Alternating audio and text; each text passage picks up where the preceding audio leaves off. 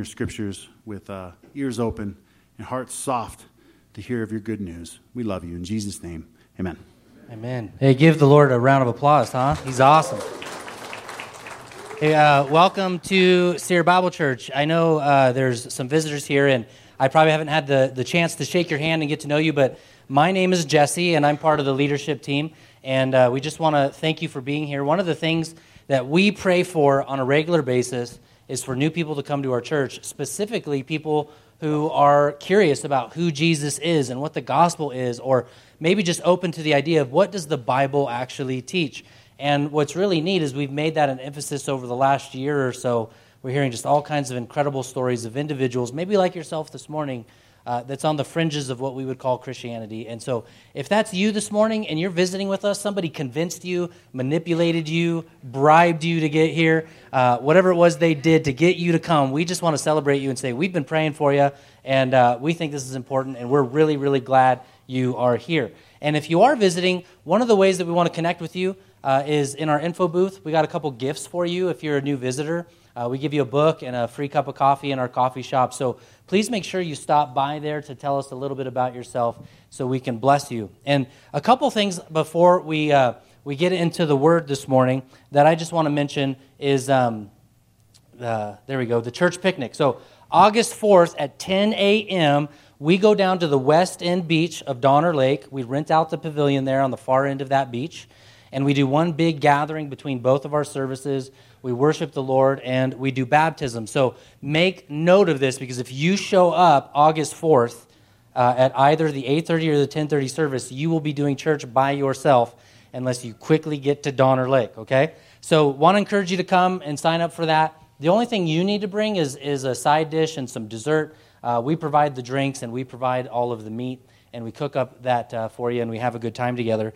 And then we also uh, use this as a time uh, one of the many times to do baptism. So it's a great time to do it. Got a couple people who are really interested in it. And baptism is your proclamation to your church family and to others that you believe that Jesus died and rose again from the grave on your behalf, reconciling you back into the friendship of God. And if that's you, please contact me uh, in the coming weeks and we'll sign you up and we'll make sure we baptize you at the lake.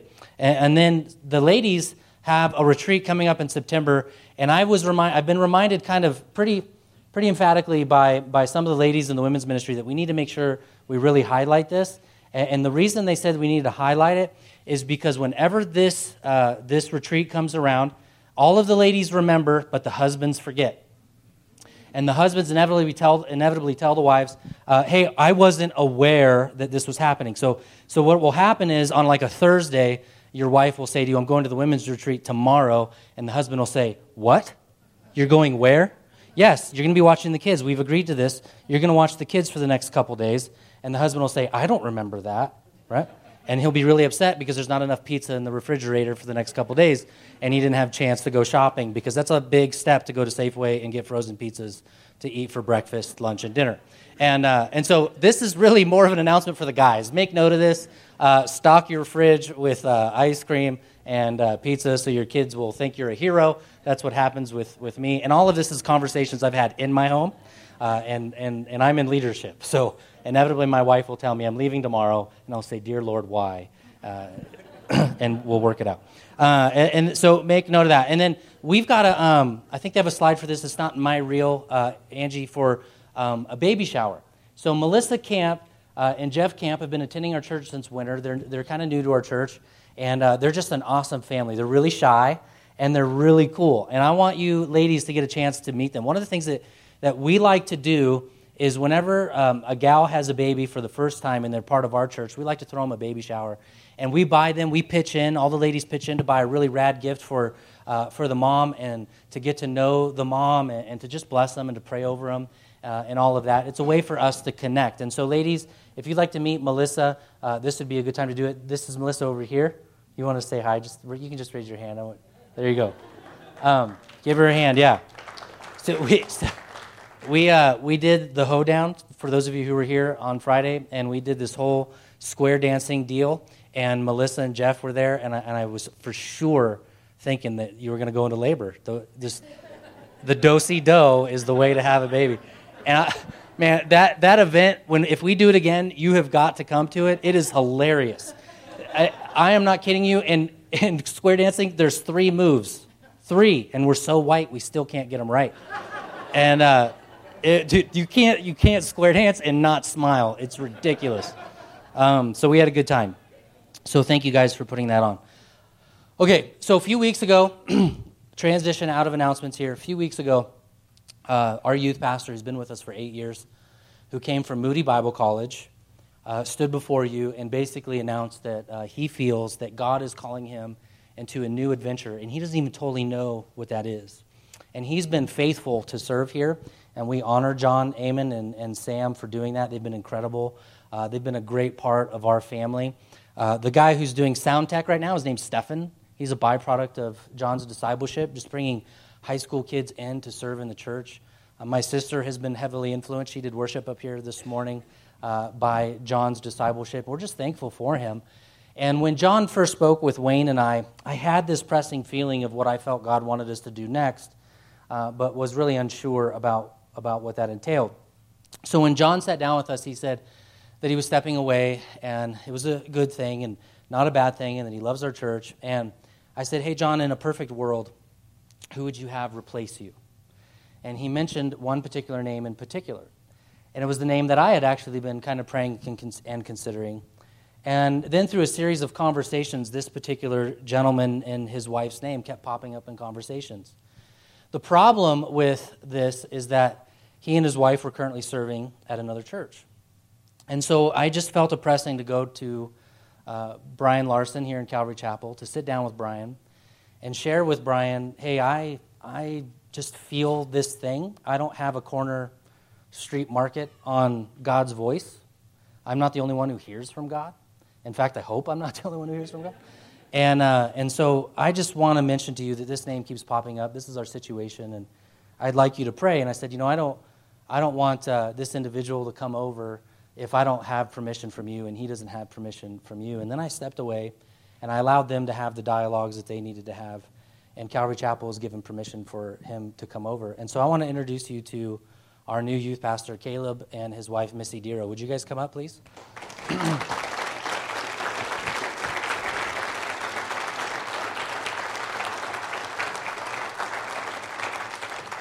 um, so I want to pray. You're going to hear from them over the coming weeks. And, and really, I can honestly tell you, I, um, this has been emotional for them. It's been emotional for me, but, it's, but we really do feel this is a God thing. Caleb, Caleb grew up in our youth group, and he interned with me for a period of time. And so we've known each other. And I've had the ability to pour into his life. And, and I, I, I have shared with people over the years and knowing, you know, as knowing Caleb, he's one of the most difficult kids I had in youth group when I was a youth pastor and uh, and it's interesting because you know I grew up in this church, and many people said those kind of things about me. Jesse was super difficult, and so God likes using difficult people to do ministry, apparently, and um, and so they're coming over, and, and and they've got a history here.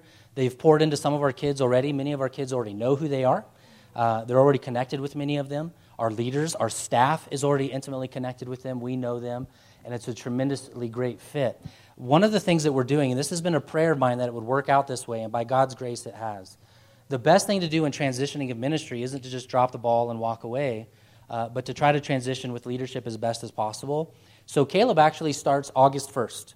And when he uh, starts August 1st, we will continue to pay John's salary and keep John uh, up until uh, as early as, maybe even longer if needed, till September. So we're going to carry a couple different salaries and a couple different insurance packages to make sure that the kids and the leaders all transition as seamlessly as possible. And I, I, don't, I don't know how maybe you feel about that, but to have that gift from the Lord for our kids and our leaders is a tremendous gift to do.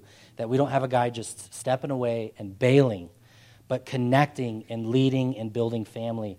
And like I had said when John stepped away, we are committed to taking care of the youth of, of our church but also we are committed to reaching more kids in the name of Jesus Christ in the Tahoe Truckee area.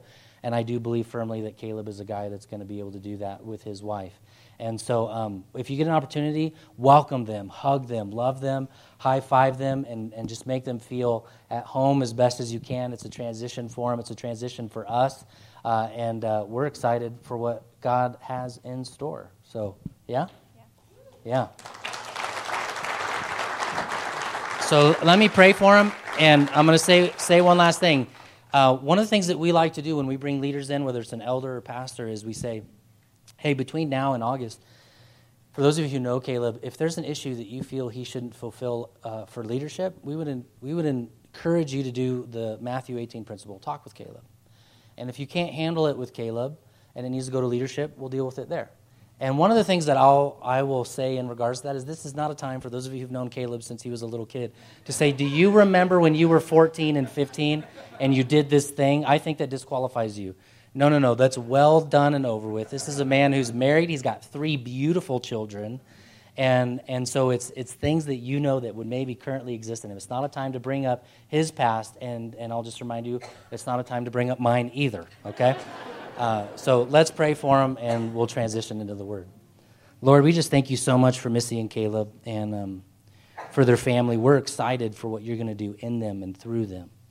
I pray, Lord, that they fold into this family in a way that is above and beyond beautiful, that you're glorified, that your grace is magnified, uh, Lord, and that their discipleship is made whole as they disciple others, Lord. And so use them, Lord, and encourage them and strengthen them and provide for them in an amazing way, Lord. We thank you for it. In Jesus' name, amen. amen. Thank you, guys. You're free to go. um, so, like all kinds of history kind of being laid out here this morning. Um, we, uh, one of the guy who's going to share with you this morning, his name, for those of you who don't know him, his name's Jordan, uh, Jordan, Johnny Wong. His wife's name's Jordan. And um, he actually came over with John Amen, our current youth pastor, over about eight years ago with Snowboarders for Christ. And he ended up becoming a missionary in the Basque Country. And the Basque Country sits uh, in upper Spain, lower, just, just right below southern France. And it's a, a, beautiful place, but it's a place that is literally considered an unchurched people group. And when I say unchurched people group, I mean, I can't over exaggerate it. When I say there's no Christians there, I mean there's no Christians there. Uh, I think Johnny and Jordan shared in the first service, there's like five in a city of 70,000 people.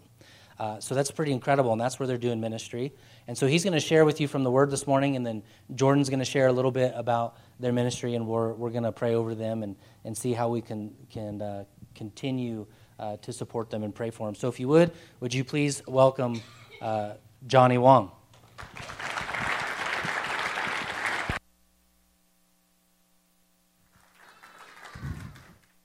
Hey guys, can you hear me okay? I, uh, uh, I'm semi on vacation. I'm in the United States. I tell my English students um, I went to the United States to go practice my English. And um, uh, yeah, it's good to be here with you guys. It's cool to see people who I haven't seen in a long time and their families are growing. You guys have so many babies, it's crazy. Um, it's a pleasure to share from the Word today. Hey, you guys are here for a bunch of different reasons. Sometimes you guys, other people go to church because they've always gone to church. Their, their parents went along, so they go with that. Some people come to church because they feel good when they leave. They feel like they came out of a nice yoga session, refocused. Some people come because there's some good arguments that come from the pulpit. It's interesting. Some people come because they know that it's right. They feel like it's right. Some of you guys are here because someone made you come to church. Jesus' listeners came to him for all sorts of different reasons, and they drew very different conclusions. Some came for the show. He's going to put on a miracle, he's going to do something crazy. Some came because they had a very real need. Maybe their body was falling apart, and this was their last chance to be healed. Some people came to Jesus because they wanted a revolution. They didn't like the government that was there and this guy, maybe he would bring a change and make our culture right again, make our nation great again or independent again. Some people were just interested in hearing a very powerful speaker, a teacher who was authoritative, or some new ideas, a guru. Today we're going to be in the book of Luke. Before we get our Bibles out, I just wanted to tell you how important it is the Word of God. You guys did an awesome, uh, an awesome job supporting these books, these Jesus Storybook Bibles. We got a bunch of them printed in Basque, and one of them comes out here. And uh, actually, I want to let's do it in this order. Luke uh, is addressing his letter to a friend, Theophilus. Here, put it on here. Theophilus. Thank you. So Theophilus, maybe Theophilus. This is from Luke one four. Theophilus, maybe he was a real guy, uh, but what's interesting about it is that his name means lover of God or he who lo- he who loves God. So one way maybe you can interpret Luke is that it is addressed to those who love God.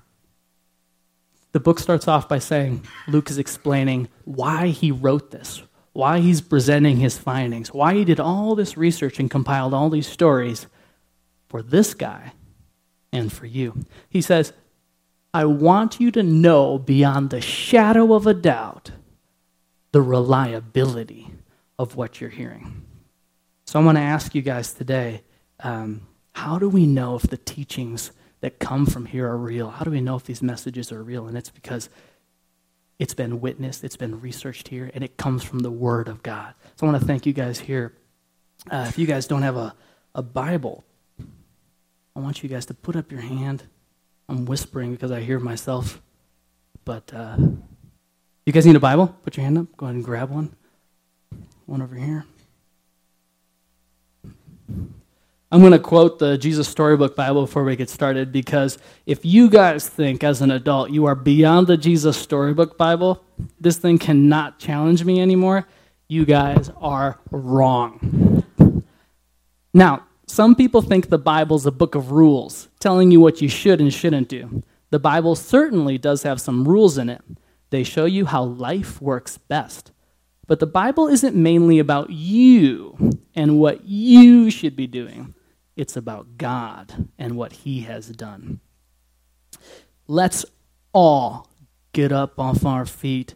And the reason why we do this is to show respect and saying that this is not the word of man. This is inspired word of God. We're in Luke chapter 16. If you're in one of these Bibles that came from the back, it's on page 876.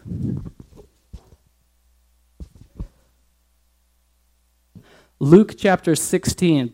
I took a preaching class a really long time ago, and they said, You got to repeat the verse that you're in three times because those people aren't going to get it the first time, nor the second time, maybe the third time. Good. So, Luke 16, we're going to read the story of the rich man and Lazarus. There was a rich man. You guys ready? You guys ready to do this? Ready to hear from the word? I'm excited to bring it to you guys. There was a rich man who was clothed in purple and fine linen, who feasted sumptuously every day. And at his gate was laid a poor man named Lazarus, covered in, with sores, who desired to be fed with the scraps, um, excuse me, who, des- who desired to be fed with what fell from the rich man's table.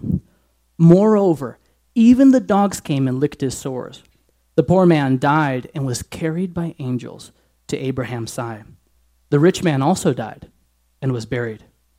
And in Hades, being in torment, he lifted up his eyes and saw Abraham far off and Lazarus at his side. And he called out, Father Abraham, have mercy on me, and send Lazarus to dip the end of his finger in water and cool my tongue for I am in anguish in this flame. But Abraham said, Child, remember that in your lifetime you received your good things, and Lazarus in like manner bad things. But now he is comforted there, and you are in anguish. And besides all this, between us and you, a great chasm has been fixed in order that those who would pass from here to you may not be able and none may cross from there to us. And he said, Then I, I, beg you, Father, to send him to my father's house, for I have five brothers, so that he may warn them, lest they come into the place of torment. But Abraham said, They have Moses and the prophets, let them hear them. And he said, No, Father Abraham, but if someone goes to them from the dead, they will repent. he said to them, If they do not hear Moses and the prophets, neither will they be convinced if someone should rise from the dead. Go ahead and have a seat. Word of God.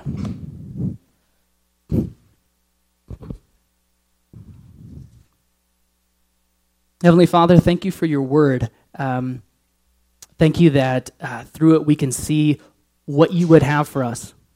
Thank you for those who have taught us your word. Father, I pray that you would prepare our hearts for the proper response to this. Hey, I'm not sure where you guys are with Jesus. Maybe you've been around church forever and you feel really comfortable here. Maybe you've only heard a little bit about Jesus and you're hesitant to go all in with him. Or maybe you don't know what that means. Maybe you're burned out on trying to keep up with all these rules, this judgment, and obligation that religion brings. Jesus gives us this parable to uncover our hearts. Here you'll be challenged through a vivid contrast of the rich man and Lazarus. I got a big idea for you guys. A lot of times people come into my English classes. We talk a lot about phrasal verbs or grammar and a lot of hard stuff, and I just say, if there's one thing you learn from this class, I hope it's this.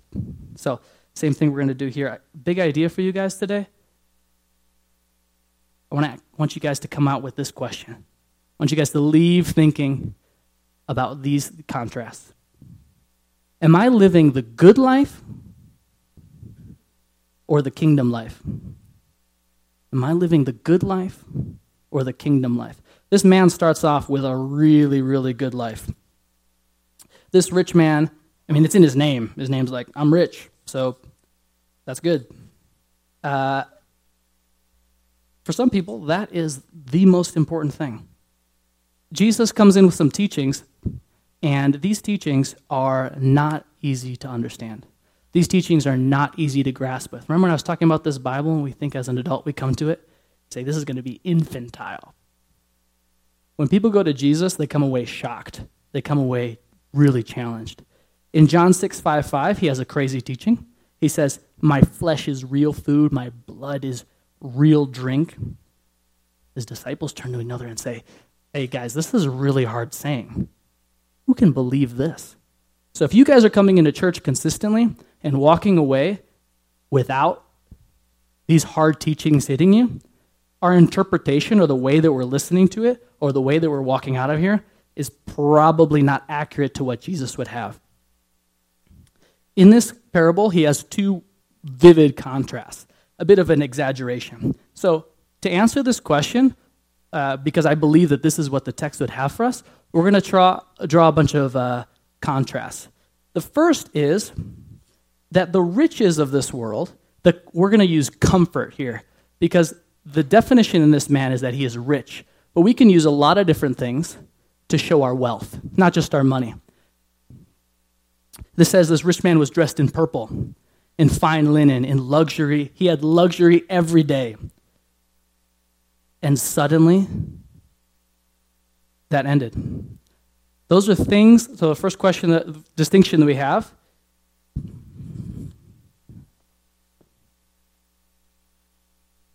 is comfort in this world, it's good.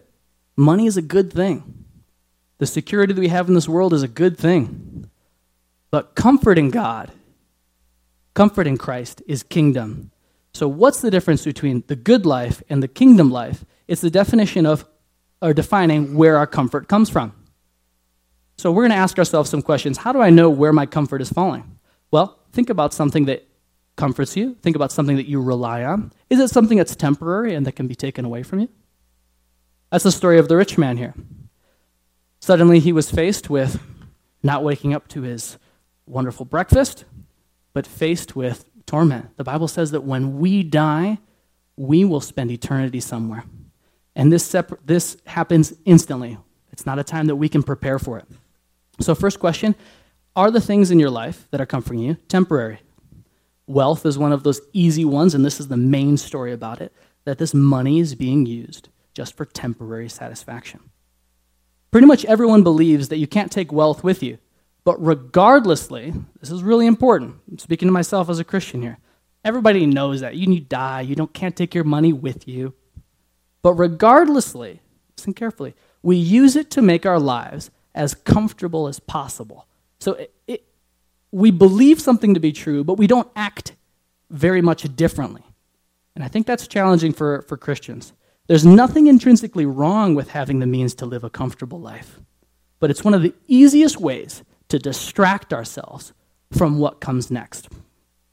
Uh, in Basque Country, we do a lot of surfing when we don't have three kids. And uh, surfing is a really cool, really cool sport because uh, you're so excited to go and get this wave. Um, and the good life has a lot of surfing in it. There's something interesting about surfers, though, is that even if they catch the best wave that has ever been surfed by anybody in the history of the world, or their best wave that they've ever surfed, as soon as they finish it, they're thinking about the next one. It's weird. Like you, you're like, I'm finished surfing. You catch the one wave. I was to go in. No, I, I, I need one more. And uh, that is a, a, a good, it's a good sensation, but it's temporary. So if our comfort is there, it won't hold. In contrast, comfort in Christ is, is eternal. Uh, Jesus says in John 6, 5, 1, 50, John 6, 5, 1, John 6, 51, I'm the living bread that came down from heaven. Whoever eats this bread will live forever. This bread is my flesh, which I gave for the life of the world. This is something that can't be taken away from you, doesn't rely on you. It's not here today and gone tomorrow. And uh, if we are putting our comfort in that eternal, uh, in an eternal comfort which is in Christ, I think we have a clear distinction between the two. Comfort in the world depends on you. Comfort in Christ persists despite of you. These men uh, who were being addressed in this parable were uh, from a group called the Pharisees they did everything right. Uh, this man in this story, he uh, leaned on his possessions for comfort. He worked very, very hard to follow the rules. He was a good guy. Doesn't really do anything wrong in this, in this book. They're not saying that he was out living a sinful life. Probably quite the opposite. He was probably a reputable character. Everyone looked to him and respected him. He probably worked really hard to be in that situation. Uh, but ultimately, his comfort was resting in the work that he did. On the other hand, we have Lazarus, who uh, had very little standing in the community. Probably quite the other. Probably a lot of people didn't care about him. Not many people talked about him. He wasn't a model in the society. But in the end of his life, Lazarus ended up right next to the most respected guy, right next to Abraham. And Abraham welcomed him and comforted him. This comfort that Lazarus had in death also was in life. You don't just become a Christian when you die, you're not just with God when you die, it starts beforehand. So, Lazarus was comforted in this absolutely terrible situation. He has dealt probably the toughest hand. His situation could have improved even with a crumb from the rich man's table. With our eyes, this man would have absolutely no comfort. But that's not what we see here. We see a vivid contrast between comfort that comes from the world and comfort that comes despite all of your situation because it rests in Christ. So, uh, keep in mind, ask yourself, where is this comfort coming from? Is it something that can be taken from me? Is it something that I built? Or is it something that's despite everything that I've done around me, all of my situation? We've got one more verse on, on this, this cool idea of comfort. And in the beginning, we said, hey, are we going to live the good life or are we going to live the kingdom life? In, um, in Basque Country, there's a church that we go um, help out with. They're a, a vineyard church. It's like entry level charismatic. So, like, you want to be charismatic, but you want to be like a little charismatic. They talk about the kingdom all the time. And it's this difficult idea to, to be thinking about. But here, this really shows it to us. Because, like, the kingdom of God is like when he's in heaven and he's all powerful, but it's also here today. Take a look at this verse in the context of comfort that's not depending on you, but comfort that comes in Christ. 2 Corinthians 1 3 through 5. Praise be to the God and the Father of our Lord Jesus Christ, the Father of compassion and the good uh, and the God of all comfort, who comforts us in our troubles, so that we can comfort those in any trouble with the comfort we ourselves received from God. That right there, guys, is the kingdom of God. The stuff that we believe about God in the future, far away, should be in our marriages. It should be comforting those who are in the gates right outside our mansions, comforting those who are walking by and have no one else to comfort them. So we comfort them not because it's going to make us feel good or because someone's going to see us, but because it's declaring that the kingdom of God, which is far away, is also here today. This is really cool, guys. So, like being married, talking about this abstract idea of Jesus loving the church, the kingdom of God, it's far away. He's going to bring justice, He's going to make things right. Also here today. And the, and the reason why we do things should be because it is a witness and a testimony of what God has next. Um, for just as we share abundantly in the sufferings of Christ, so also our comfort abounds through Christ. So that is how this kingdom concept is looking forward, but it's also very much today. Okay, so just to do a quick review here. Big idea. You guys still tracking with me? The big idea.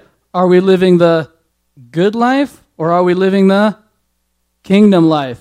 Okay, so first we said comfort in the world. Hey, that's good. We've been given good things.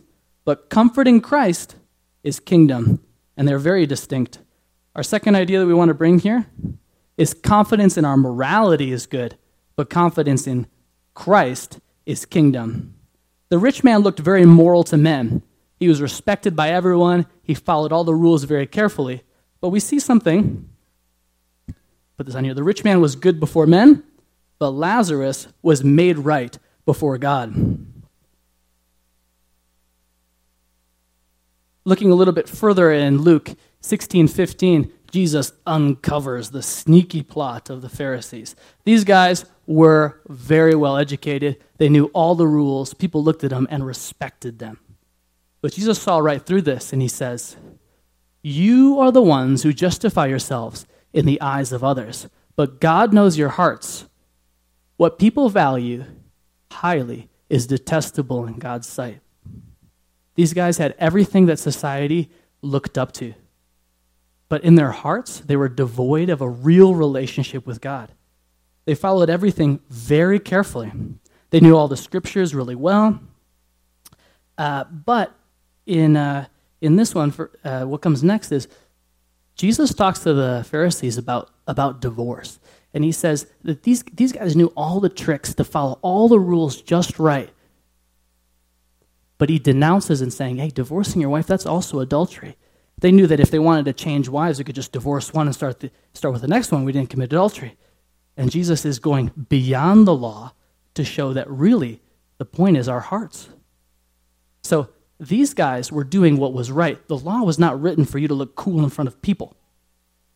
The law was not written for you to say, I'm good, that guy's bad. It's horizontal. This is saying that it's the law is written for you to be made right with God. It's to show that we are devoid, that we are lacking something. And what we're lacking is to be made right with God, not to be made right with men. In 2 Corinthians 5.17, um, so kingdom is confidence in our morality is good. Confidence in Christ's work is kingdom. The rich man looked moral to men, but Lazarus was made right before God. So it's not the perception of having everything together. It's making right being made right with God, and we see that in 2 Corinthians 5:17.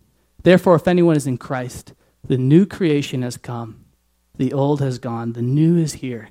All this is from God, who reconciled us to him through Christ and gave us the ministry of reconciliation. Do you guys see how the kingdom comes out there? Again, a ministry of reconciliation. It's not, I'm reconciled. Okay, God, I'm dead. I'm dead. I'm Time to die. Take me to heaven. No, it means like today we can work and talk about this kingdom that's to come. What would that look like to talk about the, the ministry of reconciliation? It means making peace. It means encouraging people to talk about how there is a relationship with God. That's not the kingdom a million miles away from here or when we're dead. That's for us today with our neighbors, today, us with our families. God was reconciling the world to himself in Christ, not counting people's sins against him. It's cool, huh? These concepts, we can apply them here today.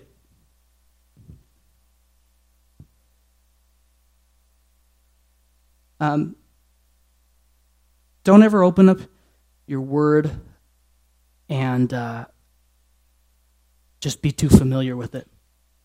This is what we see with with uh, with these Pharisees. They're just familiar with it and not letting it soak in, not letting it get to their heart. Lazarus was repentant. The rich man was familiar with Scripture, but Lazarus was repentant because of Scriptures. There's a difference between knowing things and allow, allowing them to work out in our hearts. I want to leave you guys with three points. I want you to, I want you to walk out of here choosing one of these, one of these three things. Conclusions to wrap this story together. The first one is maybe you know all the rules, you know all the right things to do, you know all the right things to say, but you haven't let those turn you to repentance. That you're living the good life, but you haven't yet made the decision to do the kingdom life. You know everything about Jesus, but you haven't made a decision to let him actually be Lord of your life.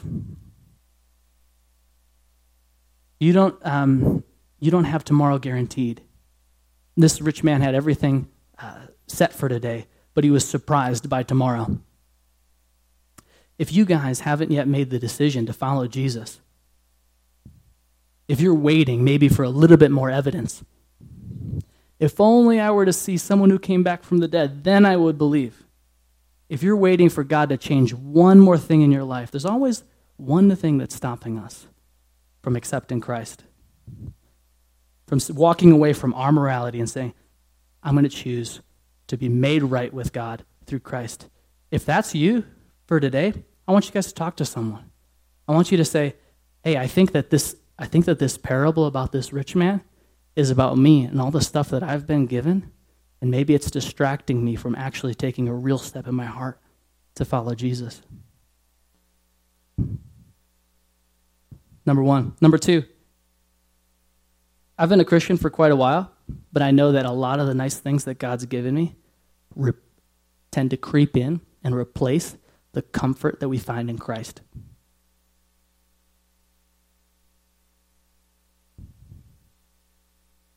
Maybe for you, that's some sort of security, some sort of comfort. And I want you to ask yourself is there a comfort that is temporary or that depends on me, which is creeping in to kingdom comfort?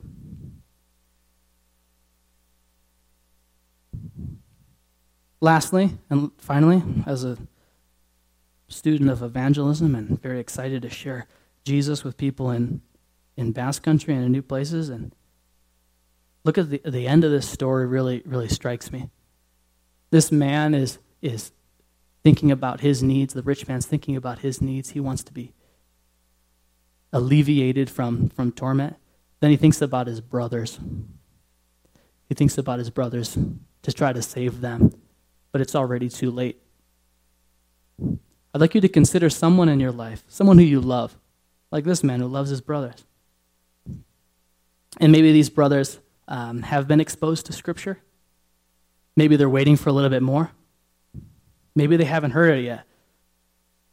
And at your next get together, this story maybe will strike you, or even before that. And you could think about hey, now's my chance to share scriptures with them. Because if they were even to see someone come back from the dead, that's what happens later as well. Another Lazarus is raised from the dead, and these same people who heard this story didn't believe Jesus. Jesus himself come back from the dead. People saw that and didn't believe Jesus. It's through this scripture and through faith that people are saved. So maybe before your next get together, thinking about someone who you really love. For me, it's my brother. Saying instead of going and going out just for a drink or just playing video games together, it's going to say, this, is my this could be my last chance to share scriptures with this guy because tomorrow's not guaranteed. So, quick review here. Um, am I living the good life? Am I living the kingdom life? I want you to walk away with one of these things. Is it my time to leave morality and to choose repentance, to choose being made right with God? That would be starting a Christian walk. Maybe you know everything about Christianity, but you haven't even started the walk. Number two, maybe you need, this is what I'm going to take away, is that I need to identify a comfort that is creeping in and taking away comfort in Christ. And then finally, maybe you got someone in your family you want to share scripture with. Maybe someone in your family who you love them, but you've never had a chance to get in there and say, hey, I'm going to turn my life in this direction. You should too. And share Jesus with someone in your family, someone who you love, maybe a neighbor who hasn't had that opportunity yet to come to faith. I'm gonna uh, I'm gonna pray really fast and bring up someone who looks a lot better than me. Father, thank you for your word. Lord, I pray that um, it would be real and different every time. The word is alive, Lord. And I pray that um, as you instruct us through it, we would be open to it. Father, I pray for our loved ones who don't yet know us. I pray for the comfort of this world, which is good. Let it not distract us from finding comfort in Christ. Commit these things to you. Thank you for, um, for your word. In the name of Jesus, I pray. Amen. This is my first wife, Jordan. He says this all the time, like it's a funny joke. I have, I have like two jokes. Okay. Um, so, um, I am going to share quickly because I know I know many faces, but not a lot, not most of the faces, and maybe you don't know our faces. So here are our faces. Um, this is Johnny. I am Jordan, and we have three boys. Um, the oldest in, is in the middle, the orange shirt, is Alec. Malachi is sitting over here and he's four. His big brother is six, and his little brother, Keone, is two. Um, so it, Jesse already mentioned that uh, John and Johnny are connected through Moody Bible Institute. They came out together to serve here in Truckee with SBC. Um, Johnny and I met at Moody Bible Institute. I went there too. Um, and he, God was individually leading us both towards missions, towards um, church planting, and he brought us together. Um, so let me go to the, the one here. Um, you might recognize some of these people, maybe not, because they're all wearing hats and hoods, um, and it was taken about 10 years ago. So, but um, this is Johnny and John Amon and the two other guys that came from Moody and a bunch of other um, snowboarders that they met while living here and working here um, and loving on surf, um, surfers, no, snowboarders.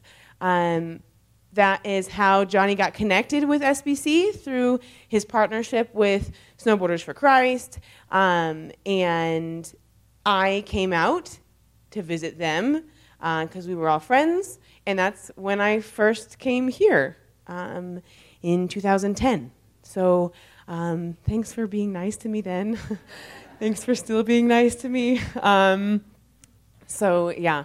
And we, after we got married, so he moved to Basque Country after serving here.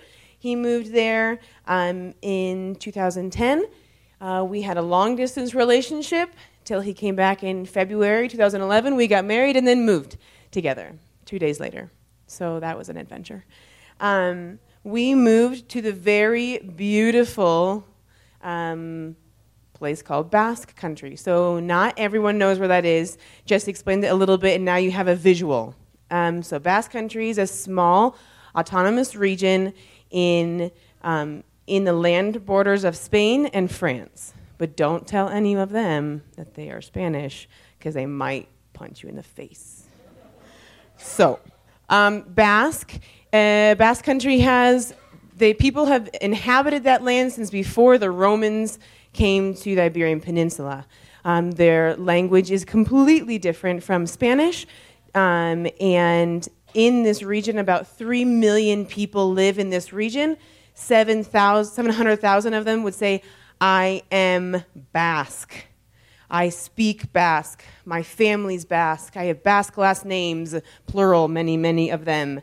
Um, and of those 700,000 people, 2% of them are evangelical Christians.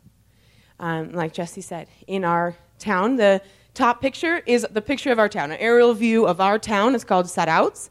Um, in the winter, like the locals, us locals, were like 25,000 people. And in the summer months, with the second homeowners and tourists, it becomes like 70,000 people. Um, and so it gets real packed. Um, but like Jesse said, I know five people. Four of them would say, I'm a born again believer, I'm evangelical Christian. One would say he's Catholic, but he lived with us and we heard his heart, and he, we'll see him in heaven.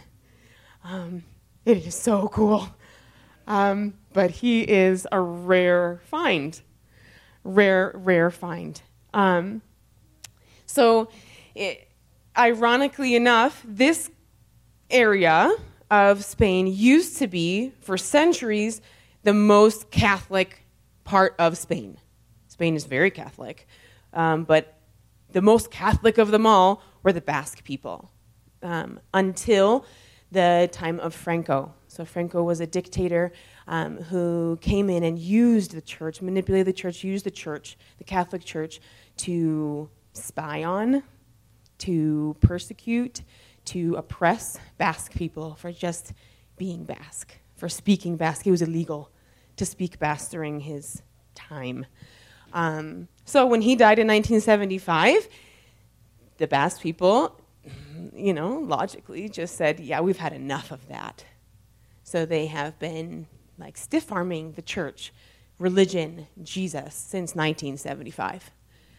Um, and they are very moral people. They are very good, um, kind, kind of cold, but that's just part of their culture. Um, but they they're good. They don't do bad stuff. It is a very very safe place. But that just makes it harder for them to see their deep spiritual need for Christ. Um, and so it is it's hard for us, but beautiful for us to be a, a part of that. Um, so eight years ago, we moved to Zarautz to be tent makers. And no, we don't make tents. Tent making is just really cool, Christiany word that means that we are there as ministers of the gospel, but um, our job does the majority of the financial supporting.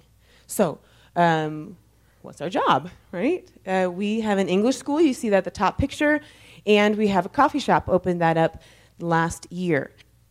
Um, these two parts of our business um, are cool to see how we can make relationships in different ways. So, English school is long term, deep, um, intense relationships. Um, that, yeah, like I said, they're really long term. Some of you have hosted some of our students some of our Basque uh, teenagers, English students, have come here and stayed in your families. And um, so we see great relationships that way. Um, what surprised us with the coffee shop is the different sort of networks that we are a part of and the intensity of these relationships. They are faster, not like five year, six year relationships. They're like a couple month relationships, and they are so, they get spiritual quickly. But it's important for you to understand what spiritual is for a Basque person. Okay? So take zero here as Americans, right? Um, they've probably seen a church before. They have heard the word Jesus, maybe negatively, right? But, you know, they've heard about Jesus. He's some dude. Um, that's zero, right? So take that about 75 notches down, and that is that is their zero. Nothing is sacred there. Um, their swear words are all about defaming God that they don't even believe in. Um, and these people have never opened a Bible in their life. Maybe they touched it during like confirmation with Catholics when their grandmas made them go. Um, it, we'll take care of it later, honey. Don't you worry. Um, but yeah, they, they've never opened the word. But to be able to be in the coffee shop, and Johnny is just really bold, way more bold than me, um, just sharing the gospel while he's making coffee. Hey, why are you here? Well, let me tell you. Um, Jesus. They're like, what? let me explain that. So he's so faithful in all of these um, situations, um, daily opportunities to share the gospel, not like monthly or yearly, but like daily. And people then come back for more good coffee and more good conversation. Um, and we've had people ask, hey, will you talk to us about this more? And we're like, what? Man, God, thank you. Um, so, what's our next step? We are ready to capitalize. Capitalize sounds really business like. No, like God has blessed us with networks, with relationships, and we want to take a huge step of faith and offer them a opportunity to engage with, not just listen to the gospel, but engage with the gospel. Come, come to our English school and meet with us. You'll open the Bible and you can read it in Basque, or you can read it in English. And you can come face to face with the God who made you and loves you and wants you to know Him. Um, this can mean a lot of changes for us and our family, but we are so excited and really nervous. Um, these are our friends and as close to family as we can get there. Um, and if they walk away from us because of who we love, that will be really hard. But we're willing to take that step and take that risk, knowing that, like Johnny said, this is an opportunity to invite people to share people before it's too late. We might not have another year in Basque Country. I don't know. So we want to be faithful where we're at. Um, if you guys want to hear more about what we're doing or just give us a high, five or whatever, um, we have tacos in Ray Hall after service. So you all are welcome to come. And um, please, out in the info booth, you can look at our mugs every day. Um, we've got these out in the info booth. Um, so you can see us and, and partner with us on mission um, with what God's doing in the Basque Country. Um, so there's a couple things that I, I always look at that I just can't, you know, my, the way my mind works is they're in the Basque Country, and Johnny's Dutch and Asian in the Basque Country, but he looks Jamaican. and so I said, so, be, so you just so you're aware, like he's not in Jamaica, he's in the Basque Country. But when Johnny shaves his face and cuts his hair, he turns into your average white guy. That's actually her, Jordan. It's Jordan's dad. But I was like, I first looked at, it, I was like.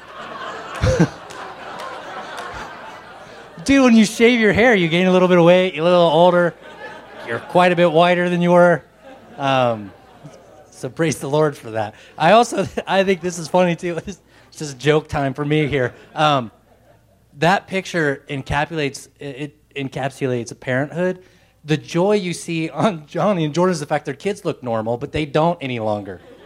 Right? You know what I'm saying? How many times it takes a picture when you have young kids and they finally aren't looking, you know, weird, and so Jordan and Johnny. It's a good picture. So, uh, so here's a couple things I want to add. Um, you know, we're basically their sending church.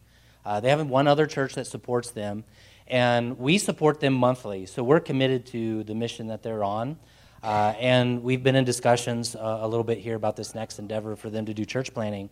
In order for them to do church planting, so their income comes from, to do what they do, it comes from their tent making, it comes from making coffee, it comes from teaching uh, locals English. Uh, that's where they make their, their money. And then we help support in addition to that. And when they go to do church planting, it will require them to step away from some of the tent making uh, and make less money to do church planting. And that's where uh, we come in. And so, what we'd like to ask you to do, Jordan, Jordan and Johnny are saying, hey, listen, if, if there's people in the church who want to give financially on a monthly basis to help us church plant, we would deeply appreciate that. In addition to several of you praying, I think they were looking at at least 10 people who'd grab those pictures, put them on their fridge, and pray for them every single day. One of the things that I've seen both in Jordan and Johnny, whenever they come back to the States, is they're almost like sponges for community. They get back home, they see people that love them, they see people they love, and they also love Jesus. They don't have that necessarily where they're at. And so they go long spells of just kind of feeling like they're on their own. And so they would deeply appreciate your prayer. Grab a card. That's one. Grab a card. Consider financial donation uh, so they can start to endeavor in that process.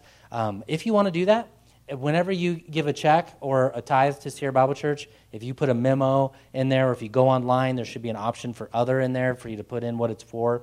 Um, and you want to just put in that it's for Johnny and Jordan or Basque uh, or Spain, we'll know where it's going to go. And we will make sure 100% of those funds go to Johnny and Jordan towards um, church planting. And then the last takeaway is join us next door and fellowship, get a chance, you know, take an opportunity to get to know them, hug on them, love them, and uh, of course, uh, eat food in the name of Jesus. Yeah? Uh, with that said, will you guys come up here? Let me pray for you guys. Would you please stand with me uh, this morning and uh, join me in prayer for Johnny and Jordan in their endeavor? Lord, we just thank you so much for, I am, Lord. I'm just blown away at how you weave things together. And I can't help but think, Lord, for us as a church, you're pressing in a message to us. Lord, with John Amon stepping up to the plate and taking a step of faith, not knowing what the future holds, Lord. For Caleb and Missy to take a step of faith to come to Sierra Bible Church. And now Johnny and Jordan to take a step of faith, Lord, to plant a church. I'm sure there is, without a shadow of a doubt in my mind, Lord, that many in this room are being pressed upon their hearts by you to take a step of faith. To take a, take a step of faith to a new job, to share their faith with someone, to join a Bible study, to attend church more regularly, to read the Word of God, to pray, all kinds of different steps of faith that we would grow in you. Lord, would these stories, would these individuals be a great encouragement to us, Lord?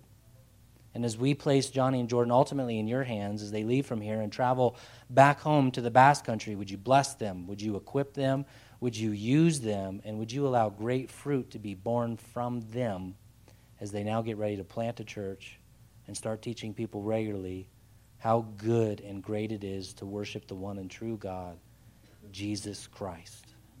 And your church says, Amen. God bless you guys.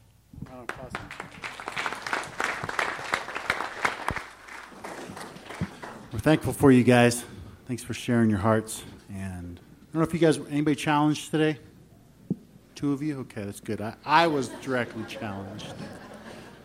Um, and we're going to close on a song, but it's an opportunity for you to respond. Um, you know, maybe there's an idol in your life right now. Maybe there's something going on that nobody else knows about, but God does. And it's an opportunity for us to bring that before the altar, to uh, grasp forgiveness. Um, First John tells us if we confess our sins, he is faithful and just to forgive us our sins and cleanse us from all unrighteousness. Not just some, so let's come together in song as we close to respond, and then you guys can go next door, meet some new people, uh, give Johnny and Jordan a hug. But uh, let's, let's come to the throne together. Amen? Overwhelmed